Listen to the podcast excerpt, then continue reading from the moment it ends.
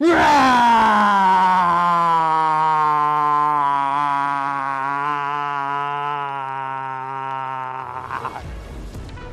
迎收看，我是金钱豹，带你了解金钱背后的故事。我是大 K 曾焕文。首先欢迎三位现场的与谈嘉宾，第一位是财经博士谢承彦，第二位是万宝周刊的总编辑郑贤哥，第三位是新手爸爸老王。好，我们来看到今天亚洲股市哦一片绿油油，当然最主要有两个原因。第一个原因呢是美国财长特别提到，中美贸易战在签订第二阶段协议之前呢。美国将继续对于这个中国大陆课关税哦，可能会一直到这个美国总统选举之后，所以呢影响到今天亚洲股市。但第二个原因呢更重要，在于路透社今天传出来哦，美国将持续加大来限制华为的一个力道。那这个今天呢就导致很多的说法，因为这个呢原本哦是要限制华为，可是呢间接打到台积电，因为这个根据美国这个商务部的说法。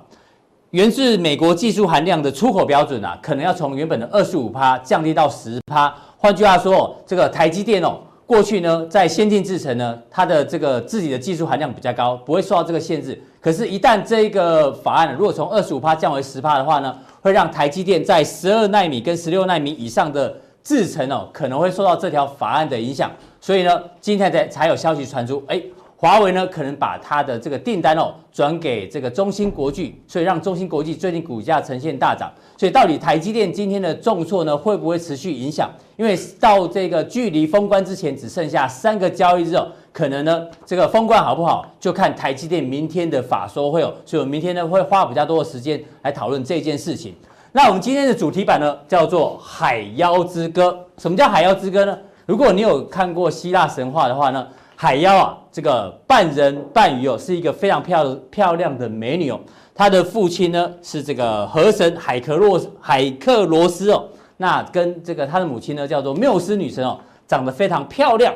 重点是哦，传说她的歌声啊非常非常的好听哦，叫做凄美绝伦。那很多这个船员哦，这些臭男生为了想到听到她的天籁之音呢，大家哦都会不惜。付出任何代价，甚至牺牲宝贵的生命呢，来听到他的天籁之音。就在听的过程当中呢，你就失去了方向，哎，不知不觉你就撞到了礁石，然后你就死翘翘，然后呢就被这个这个海妖女神啊，这个赛壬呢就被吃掉了。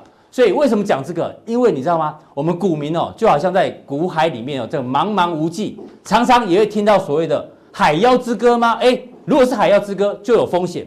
刚好最近哦，尾牙还有法说会很多，所以呢，到底这些大老板讲的是海妖之歌来迷惑你，还是其实他们讲的叫做振聋发聩？什么意思？振聋发聩呢？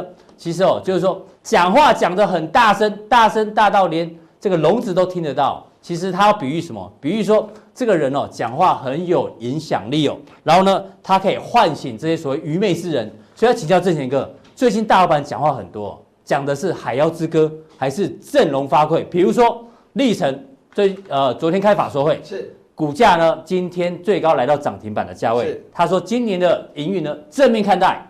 那易光董事长叶颖夫之前也开了这一个尾呃是尾牙嘛，是也说今年会不错。就易光最新的股价，哇靠，九十九十度角狂飙。但是呢，新复发的郑青天说今年要卖超过一千亿，可是呢，股价其实没有什么特别表现。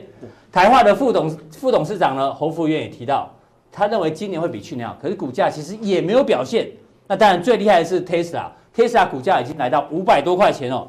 他的大股东竟然说，未来五年 Tesla 上看六千美元。所以郑一个，你常常在跑法说会，还有记者会、尾牙，你都去参加，到底他们讲的是海妖之歌，还是振聋发聩？怎么观察？因为这些叫做标题，嗯，但是他都没有括号。括号叫什么？叫心中的 OS。嗯，这个心中的 OS 会取代这张票真的会被大涨的原因。例如历程今年营运乐观正面，哪有老板会做今年非常的悲观负面呢？所以这个明明呢，它的 OS 是什么？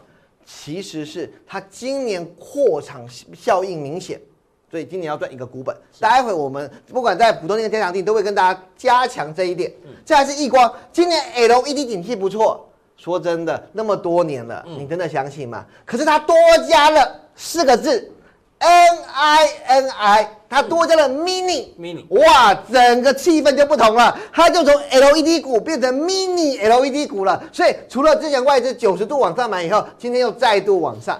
那今天哎，卖屋超过千亿，不是很好吗？那怎么会股价不反应呢？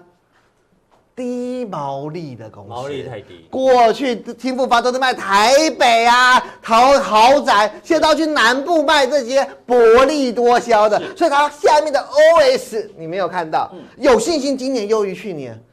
台化这是这一年是过去好几年的最低点了，当然。要比去年好啊，他都没有说倍增。如果他今天 OS 是倍增，倍增哇，那台化不是这个股价。那很抱歉，它的 OS 只有优而已，优这个是很多的代表嘛，就 EPS 好一点点也叫优嘛。对，对，所以我要跟他这心中的 OS。至于这个特斯拉大股价，其实对未来五年来讲，最好是一个分析师的一个决定。所以这样对外国人来讲，因为我比较不熟，不敢妄下断言。不过特斯拉的概念股，我相信我们很领先的，在大 K 节目也跟大家说，甚至我们还跟大家讲。比亚迪的概念股最近也都有不错的表现，电动车的趋势我觉得是不可偏废的。所以我们来看这些尾牙加法说，谁是海妖之歌？谁听得懂海妖之歌后面的 OS 才是最重要的关键嘛？所以我看第一个，每个人都知道大力光，大力光讲完了以后，我们看到外资往上买，对，那创也创造了台股的一个比较高的一个指数。那我也提醒大家。其实大立光从三七零五到这里涨了大概七十五 percent，台积电同时大概涨了五十 percent，可台股只涨了十七个 percent，所以他们其实已经领先台股涨得太多。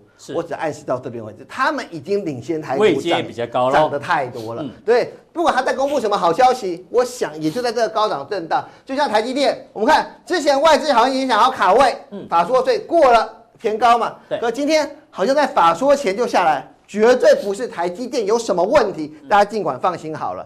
是在二十八点五，对这一波它只涨了五十个 percent。我说过，大盘大概只涨了十七到十八个 percent 而已。对，那但是历程来看的话，法说会直接跳空过高点。但是要提醒大家，历程并不是一个高本一比的公司。我再次提醒啊，历程今年会赚一个股本左右，但它不是一个高本一比的公司。而且我常常提醒大家，就是在高档爆量。除了我们要讲，很多人看到十块钱，所以想冲进去。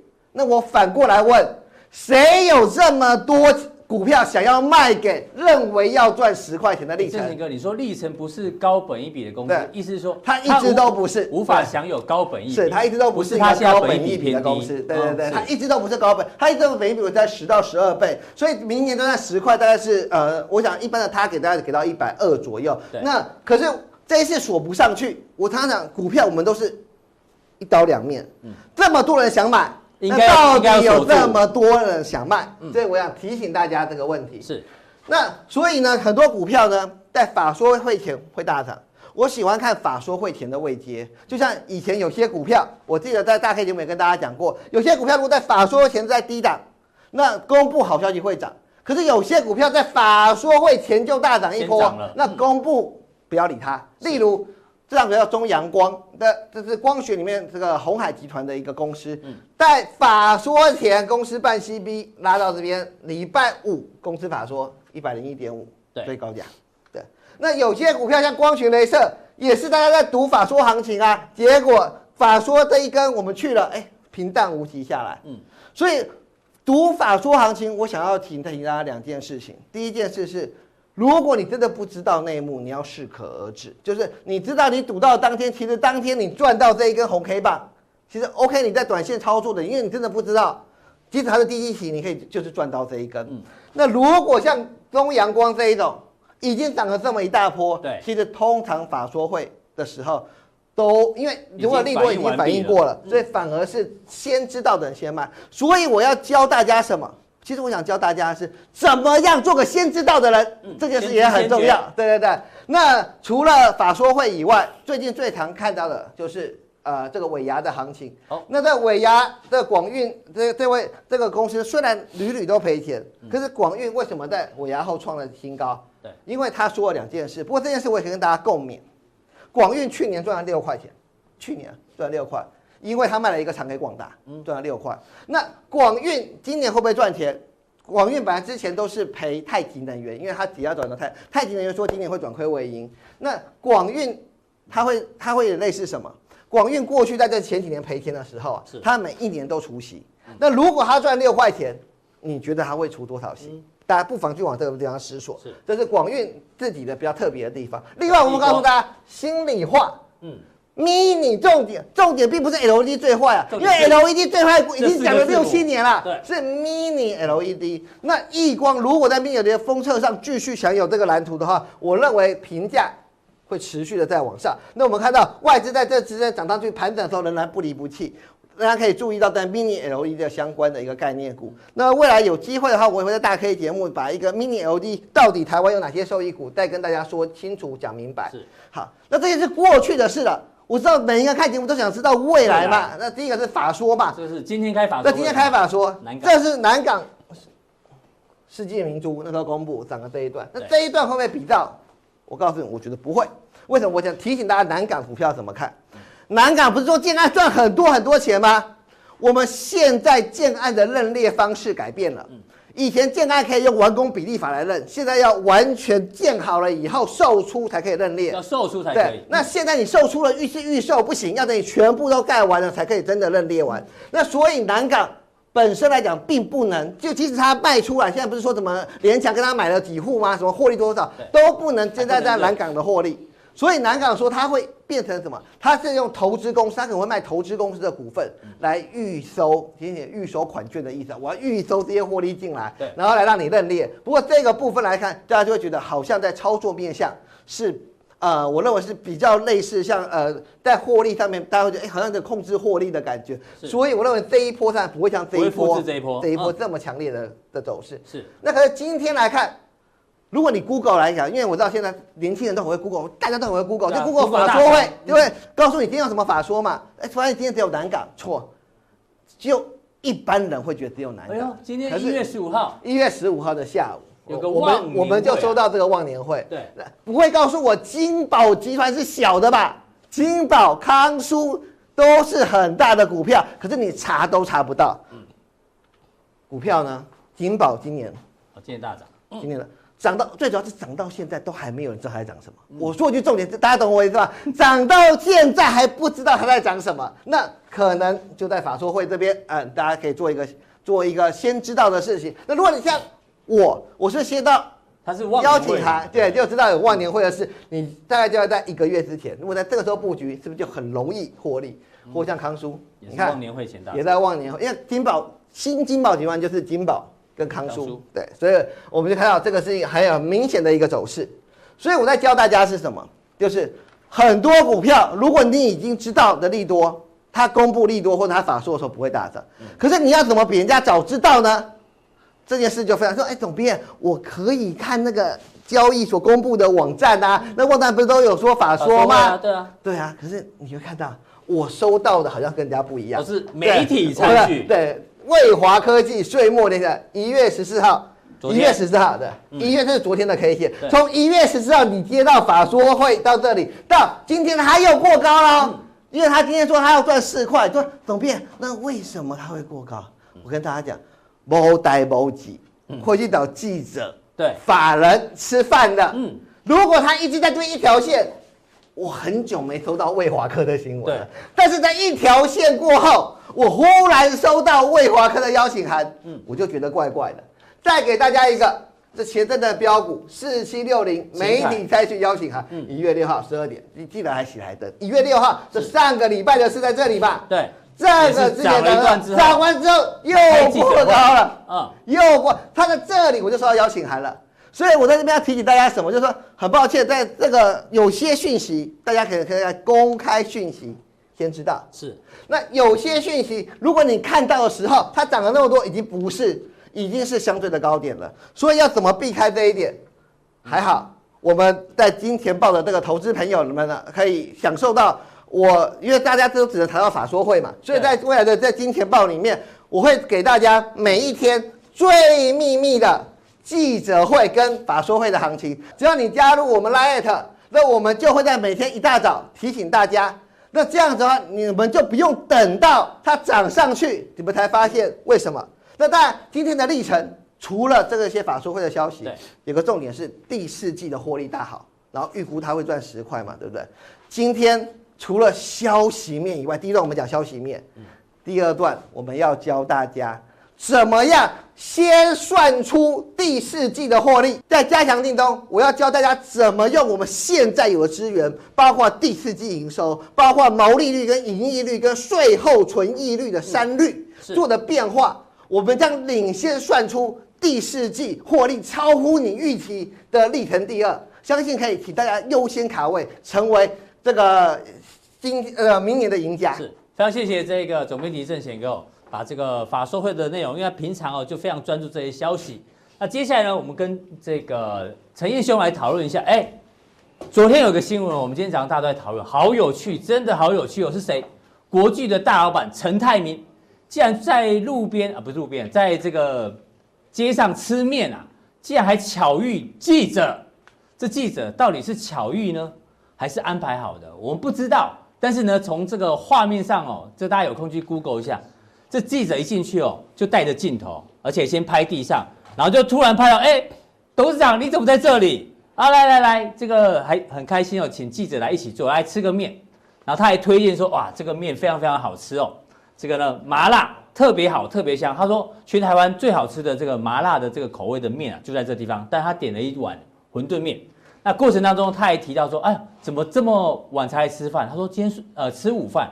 他说今天算早的哦，因为呢。最近订单太多，产能出不来哦，所以呢，我一直在调产能。所以陈兄，这个陈泰明讲的到底是我刚刚讲的海妖之声，还是振聋发聩？基本上，呃，我觉得除非真的记者一直在盯着这几个大佬，对，不然不会这么巧，这么巧。然后呢，因为这个时间又不是用餐时间，如果用餐时间人很多，可能又不好采访。哎，对，对不对？他刚好都没，那又拍到别人隐私的问题，好像不太好。但你看他用餐的时间，周围也就没什么人，那就在那一家餐厅，就这么刚好经过看到，哎，哎，那不是他吗？对，哎，要不要进去看一下？是，这这个我觉得是巧中之巧，巧中之巧。那当然，我觉得这这个还不重要，重要的是聊天就聊嘛。啊，这么我还没吃。对啊，他原本只是推荐这家面店，那突然讲个订单呢？那你要其实就边吃说，哦，我最近因为订单太多，啊，赶不出来。你想一下啊，如果今天他正式发布一个记者会，嗯，来讲这个订单的事情，会不会又很大张旗鼓？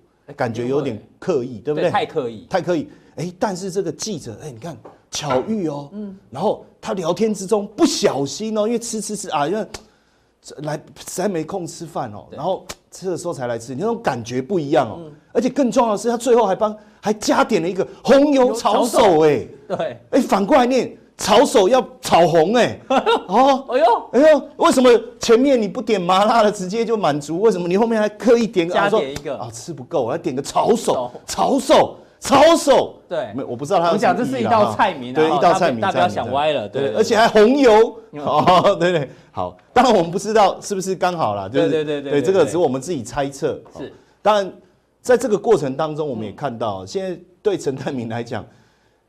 过去前期的事情，我们以前也聊过嘛，嗯，然后历历在目，搞到后面，你看，害得它都硬不起，股价都硬不起来，对，比较软一点。那最近你看，尤其是在九月过后，我们这是周 K 线哦，你就发现，在九月，去年的九月，二零一九年的九月过后，嗯，哎，外资不断的买进，不断的买进，当时有谁注意它吗？没有，大家有在聊国剧吗？没有，好。那请问一下，如果我是我们是陈泰明，会不会觉得闷呐？嗯。但是基本上，我们从整个一整个他的财务报表这边来观察一下哦，因为现阶段我们只看到第三季嘛，对，我们就发现说第二季跟第三季的毛利率算是持平，但各位仔细看一下，第三季的营收有上来哦，稍微增加，有上来哦。嗯。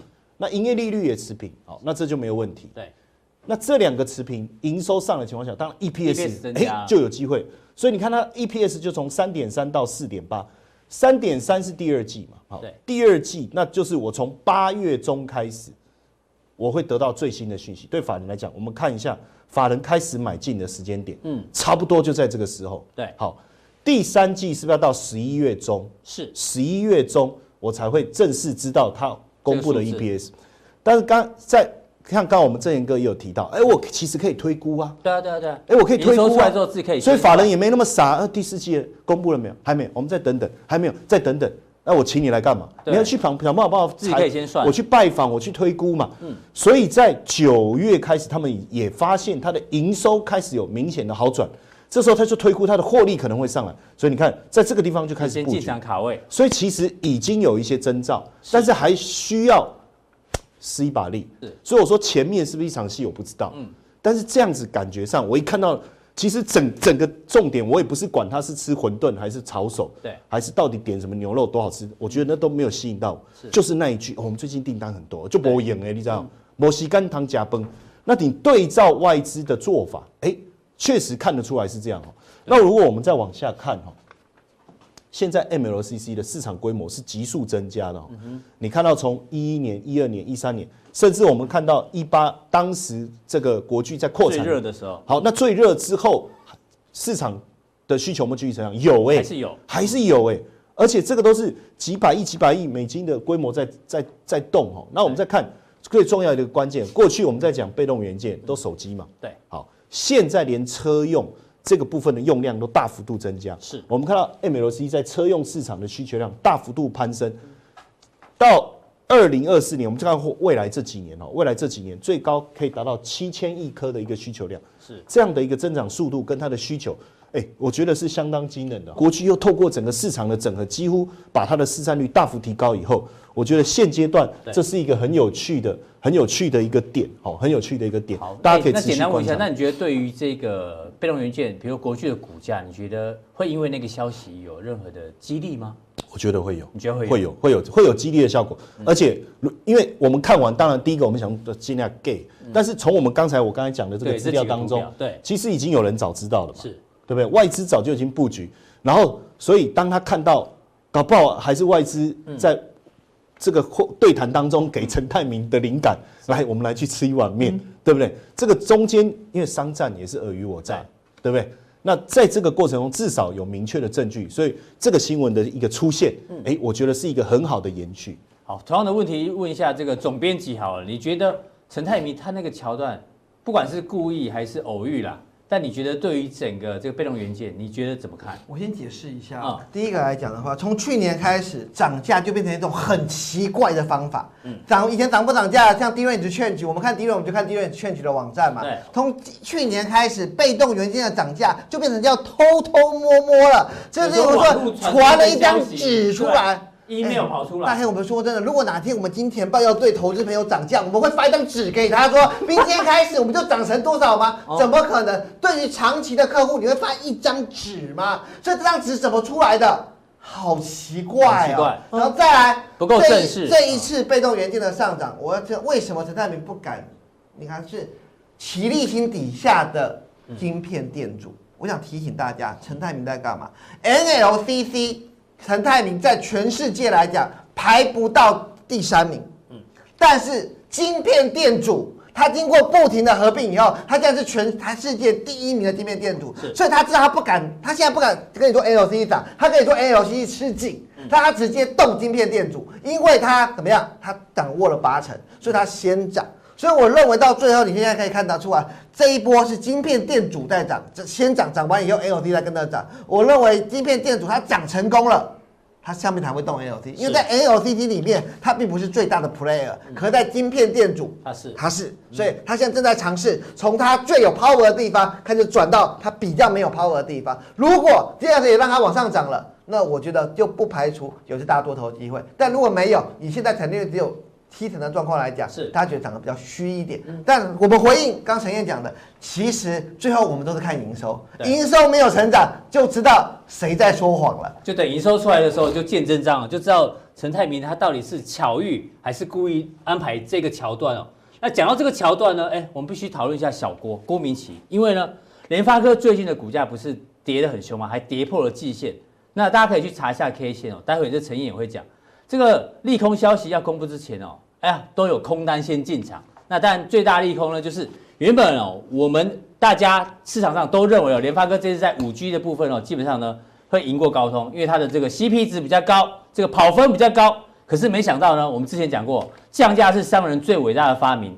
高通就用使出这一招，我就用降价让我的 CP 值赢过联发科。所以呢，现在市场哦，这个郭明錤就提到，有一些原本中国大陆要对于联发科五 G 的晶片订单呢，会转到高通去，所以呢，哎呀，联发科就跌了。其实这个桥段哦，郭明錤也常常玩，大家去查一下，去年四月份的时候呢，当初说 AirPods 的这个订单，呃，这个设计的图表更改之后呢，包括华通啦、啊，包括耀华啊，会掉单。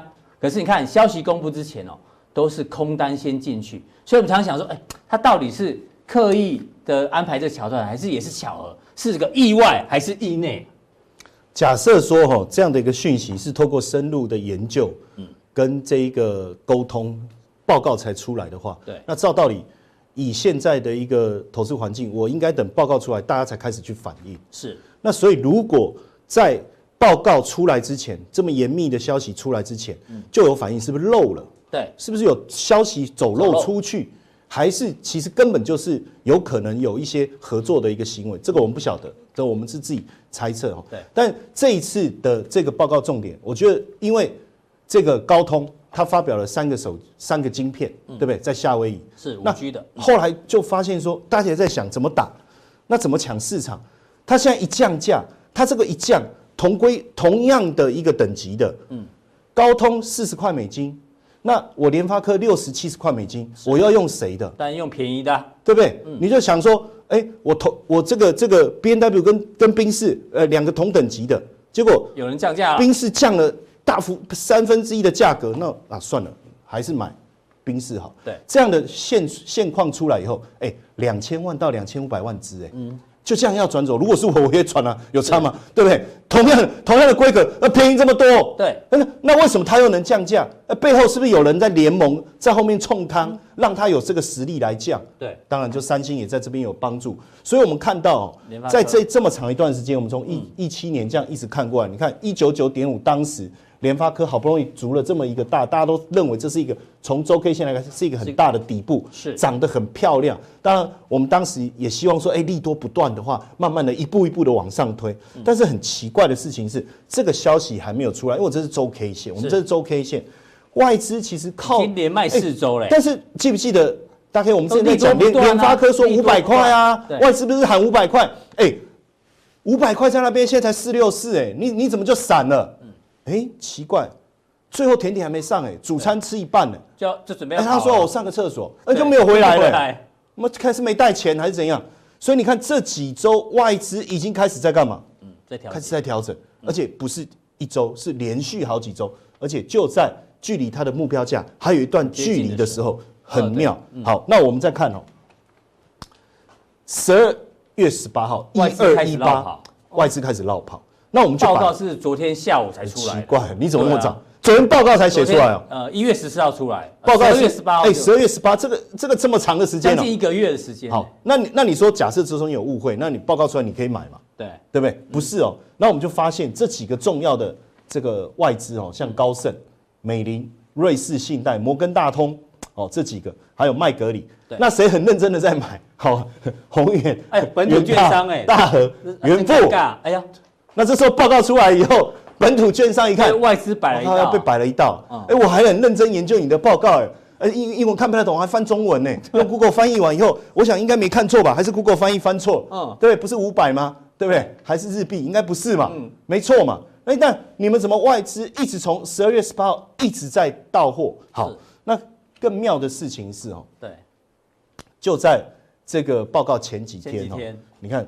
空单又来了，嗯，哎，空要空的刚刚好，对，空的巧，空的妙，空的满，空的好，嗯，比老早空空在前面这里，对，哎，你看这个前面这个空的，我觉得战术就不是很漂亮，对不对？被嘎，被嘎，然后补再空，对不对？又再空，哎，又补补补补到这了，受不了了，因为那个五百块的那个目标价其实是很碍眼的，没有人调整，但是奇怪，这几天空的最妙最巧，很准很准确的，你看这一段哦，就像我讲。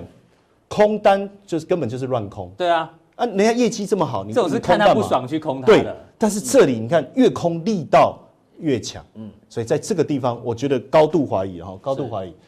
那当然，投资朋友我们会回来，我们的嗯。这个金钱豹的这个粉丝们你开始会提出一些质疑嘛？对，他为什么要空单？你看，第一个，它的这个获利很好啊。你看第一季的时候二点一七，第二季四点一，第三季四点三八，它的毛利率有四十二，营业利率有十点四六。但是我跟大家讲哦，嗯，现阶段它新的晶片未来出出来以后，照成本去计算，毛利率可能掉到三十五趴以下。哦，毛利率会掉。那你看过去它毛利率在四十以下的时候，股价相对是不是比较痛辛苦？好，那你说没关系啊，我毛利率下降，但是我营收会上来。但是如果这两千万到两千五百万只被高盛呃被高通真的抢走的话，那是不是有可能变成营收也掉，毛利率也掉的这样的一个情况？是，这是不是也是外资提早落跑？嗯，还有包含我们讲这个这个这个。空单提早进进场的一个原因，但是我觉得也很奇怪了。一月十四号，瑞士信贷还是发布了目标价，就在昨天呢，呃，五百块，五百块。哦，所以我觉得我们接下来应该也要密切的去注意一下。对啊，接下来外资会不会调整？瑞士信贷也在里面啊。你看他边卖边啊，对啊，他就边伎俩，对，哎，真是边边跟小三谈恋爱边说我爱你哈。对啊，所以联发科到底这个该怎么办哦？这个我们要持续做一个观察，因为确实如果高通抢了不少单的话。可能对联发科会有一个中长线的影响，持续做观察。不过，待会陈英在加强錠要跟大家讲，既然高通有可能抢到单的话，高通概念股怎么选？待会我们锁定。然后我们用什么样的方式来去做一个筛选？选好，锁定我们的加强錠。好，非常谢谢陈燕。好，好，讲完刚刚这个联发科可能遭遇到这个沉痛的这个话题之后呢，我们来点轻松的，因为过年快到，因为剩下三个交易日哦，大家就准备要过年了。过年老王打不打麻将？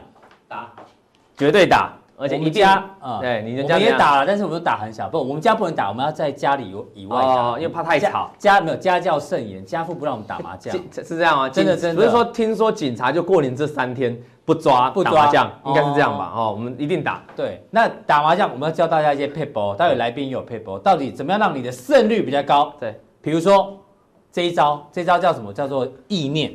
当你听七筒的时候，你就说七筒七筒七筒，真的就摸到七筒。哎，这个我我自己有曾经是曾经，这个叫吸引力法则啦，念力，对对对，念念力，好啊，这个最多人啊，就是一定要往上，往上吼，这名字好像很熟哎，对啊，贵贵公司就是要往上红，对，要穿红色的嘛，红色，这这这只要普通，这很多人用，然后有人是如果输的这个太多的话呢，就要换换位置，这一定要的啦，桥下，这一定要，对对对，灯魁呀，对对对对对对，那最后这种，哎，上厕所然后一定要冲水，把煤气冲掉，如果如果你。一直都放枪的话呢，有人会跑厕所。哦，对，就是一般是这样，死去人发财嘛。对啊，死去人发财。你有没有？我有，我有，我有三招，我教大家三招。你这有三招？就我很简单的三招，因为我真的很迷信，认识我都知道。哦，第一招就是你家里有没有橘子？橘子这种东西哦，它其实带财，而且如果你从这个西方科学角度，精油这种东西对人体非常好。哦，橘子也是。所以你这个时候你在打牌，你很不顺的时候是怎样吧？吃个橘子，不是在，但是重点不在吃，重点是在剥橘子，你那个精油这样洒出来哦，哎，保证那个地方哦财气满盈呐，这是第一个方法。第二个方法，你先预算一下。当然是每个大师可能看的方位不一样，主要你就找你喜欢那个几个大师，告诉你今天财位在哪个方向哦，对，你就往那边去找。比如说我财位在这边，我就往那边干嘛呢？可是你抓位置的时候，万一你没做到那个那个方位，所以现在有有有手机有指南没有？跟你没关系，跟你做的方位没关系，嗯、是不是？是你要拿一个红包袋，里面装点钱，然后塞起来，放在那个远方那个才会放着。但是这有个风险，然后那个钱不要包包太多，因为会被干走。啊，大概大概叫第三个，第三个我告诉你，第三个就最特别，但是这个第三种风险很大，嗯、但更有用。拍拍你高风险高获利，拍拍你隔壁的背，你很有危险会被揍，但是很有效，这叫过气过气，然后就把你的衰运过给他，就把他拍到背。以上是我个人三种的方法了哈。陈彦兄有没有？你有没有打麻将？过年这个哈有一招很厉害，哪一招？就是你不要在自己家里打，对不对？你如果去朋友家或亲戚家，嗯，然后你就去他的麻厕所里面上大号。上完以后不要到此一游就对了，对，然后千万不要把留给他。对，然后这时候你要把马桶盖盖起来写故障，因为有人上了就冲掉了啊！不能冲啊！对啊，不能冲啊！太恶毒了，对啊，恶毒了，这太好笑了。对，然后上面你要贴盖起来要贴一个故障，不得使不可使用。总编辑有吗？我我我今天没有办法。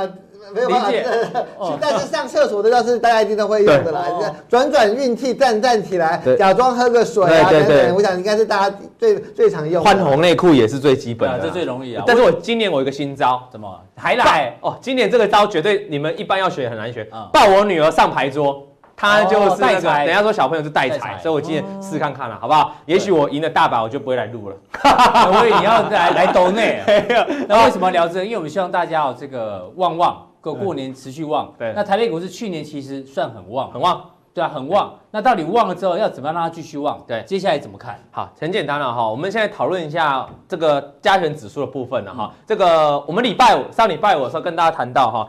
反弹上来呢，大概会就在这一根波段最大量。大家还记得我们用 MSCI 大量来讨论嘛？哈，我们说弹上来呢，大概就在这个地方做区间震荡。什么时候你可以做积极的加码？就是把这个高点给过了，那大概就会来再来一波大的哦。啊，这一波大的，我说就是要过历史新高喽。对。那如果过不去呢？我说那也不用太担心哦，大概就在这里做横盘的区，因为大量低点在这，除非再把这个区间低点又跌破，代表这边人套牢，反弹上面又套牢，那这波行情可能会下修了。目前今天哦，这是盘中结的哈，收盘是把。这个缺口给封闭，封闭。其实缺口如果不封闭，我个人认为是年前有机会冲破这个高点的哈。但是因为缺口封闭了，那可能过封关大概就在这个区间，剩下三天应该会在。所以你不要看太坏，那你也不要看太好，大概就区间震荡。其实横盘是出标股了哈，大概是大概台股是比较中性的哈。好，我们现在看下去，呃，购买指数是柜买今天比较强。大家记得礼拜我跟大家提醒什么？上礼拜我说这个。季均线哦，就是贵买中心从八月以来哦的波段的惯性长期惯性支撑，短线我说看十日在这边已经被跌破，所以修正。那长线季均线都守住，你看这一波就反弹上来了，一样是盘中做连线哦。这边有个长黑，有没有看到？所以长黑低点昨天已经突破，那代表就是说它可能就未来就是在这个区间大量做震荡。那什么时候你可以加满你手上的持股？就是把这个大量的高点突破，突破，那大概就一波冲刺。如果在这个区间震荡，你就维持五成操作；跌破的话就三成，降低你的持股。那不然的话，这个就五成，就五成就一半一半了哈，就是你还是可以正常的操作，选股比较重要了。那突破就做一个大幅的加码，可以达到七八成哦。大概柜买中心大概封关年前跟台股一样，大概就在这个区间做震荡了啊。好，往下看下去，这个美股部分，那美股部分我们在这个金钱豹，我是跟大家讲说就是看多了哈。我跟大家讲说美股很简单，就看缺口跟十日均线。你可以看，我们当时在讲这个十日均线的时候，这边回撤震荡守住，又一路大涨了哈。所以昨天收黑 K 黑 K 怎么办哈？其实你不用太紧张了哈。我说没有缺口就看线，有缺口可以看缺口。还离那么远，所以整体来说多方趋势啊。这条线从去年十月以来啊，你三将近三个月，怎么打怎么守住了哈。这里曾经跌破，但是马上一个倒状反转，就短期的跌破，这是 OK 的哈，就往上再上涨。所以。这个纳斯达克死了没？没有了哈。我我我的个人看法结束。我个人看法比较属于顺势操作，就是说，它如果还是多方趋势的话，我比较不会去猜它的头了哈。我们就呃，各位观众，你就沿着这样趋势就是操作会比较 OK。那像这个倒球美股也是一样，对，过去就是沿着这条十日均线，每次碰到每次就打住。那你说这边不是跌破啊？对，问题是跌破一天之后，马上左缺右口出现一个倒状反转，又在往上了。所以这个短暂跌破，短暂站回来，其实都是一个假跌破形态了。那前一波不是就上礼拜中医这个打到最火热的时候，我们提醒大家缺口在这里啊，没啊。毛一没一，抱歉，哦，这就吓死，直接入股然后跌停板，在这边缺口，十日均线是不是就是守住嘛？哈，跟这个纳斯达克一样都守住嘛？所以其实你操作股票其实很简单，把均线把缺口拿出来用，就对于这种国际股市就很简单的了。好，那美股怎么看？呃，虽然这几天震荡哈，我们把它切成近一点来看，长线当然是看这条十日均线嘛。对。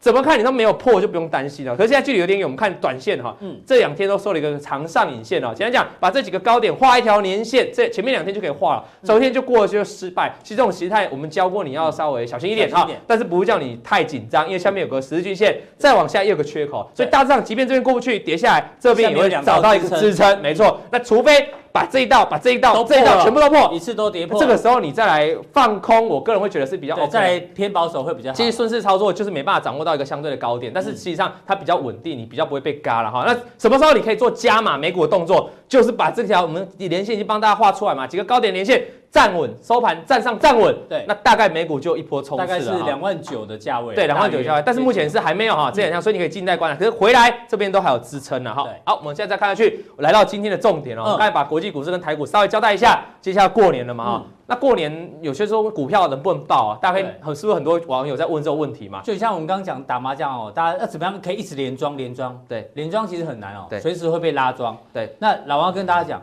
哎，到底年前涨的股票很强，年后？会不会继续涨？对，这牵扯到一个重要观念哦。嗯，爆股过年到底可不可以？嗯，没有人可以预测空关会发生什么事，利多利空都有可能，所以我们没办法预测。那假设决定，我们今天就是要决定爆股过年，就是我手下的剩下出股，我要怎么决定哪些我要卖，哪些我要爆？大概你知道吗？我给你一个想法，我我我问观众一个问题啊，你觉得你现在手上涨很多的要卖？嗯。还是没有涨跌的，低套牢的要卖，哎，套牢就套牢就不用讲了啦。就是如果没有涨跌，然后处于低基期的，比如说横盘震荡的，在月线守住，请问你要卖这种的，还是要卖这种大涨已经狂飙的？我猜通常都是卖大涨的啦。为什么？因为叫做入袋为安嘛。对啊，对啊，错。嗯，我跟你讲，你如果观众你这个想法，你就完全大错特错。为什么？我教大家，就是因为长假过得太远哦。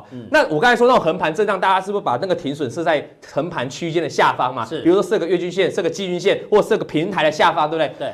长假过那么久，万一发生什么大利空，隔天礼拜四一回来开盘，那个台股一定是往下跳空。嗯，那你这些股票啊，基本上直接跳空往下，所以变成你一开盘就要做一件事，就砍股票。这种横盘的股票，变成它下档区间太少了，那这种情况很危险哦。万一台股是开低走高，你得砍在一开盘的低点。那反过来，如果是那些大涨的股票，因为它离五日均线、离十日均线乖离已经很远了。跌下来，它还守住五日均线，所以你早盘就不会去动那个砍的动作啊。这个换用到套用在一句我们常讲四个字叫做强者恒强。所以我给大家衷心的建议，如果你要报股票，建议你把那一些低基企的，你认为低基企没有涨，其实大 K 哦，那些低基企没有涨哦，对啊，就代表它。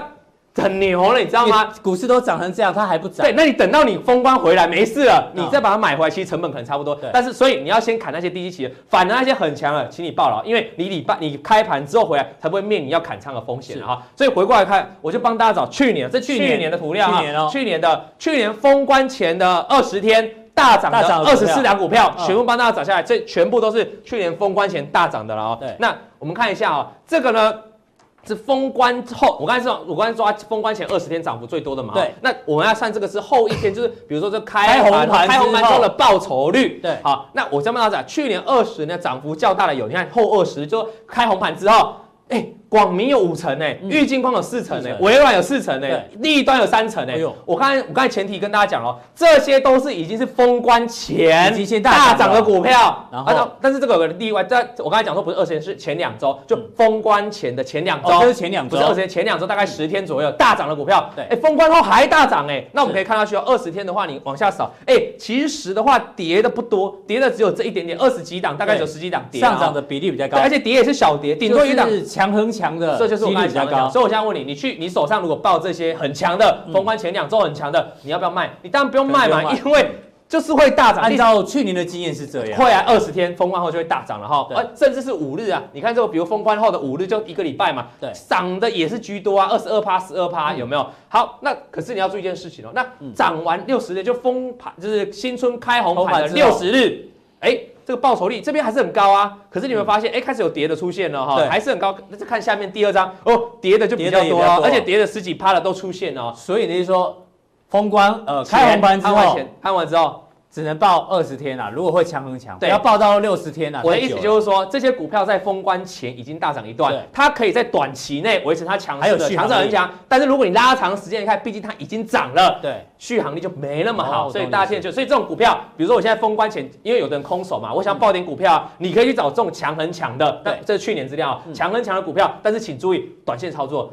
大概就五天到二十天，这是一个最棒的甜蜜期了哈。好，那我们把把这些股票，我们做个例子哦，抓抓几档出来，我们看它有什么特点。因为各位观众都知道，他要知道，难道是有投信？难难道是有这些大涨股票？大涨一定有原因，有没有条件嘛？哈，我们随便抓一档。刚才听到广明啊，最强的了哈，二十。五天，不管是五天，就是开盘后新春开红盘的五天、二十天、六十天都最强的，全部都大涨了。这是封关日，这封关日我把它画起来。二月十，这是啊，抱歉，这是开红盘，前一天就封关日一样了哈，就开红盘日在这边。二月十要开红盘，前面已经先涨了，对不对？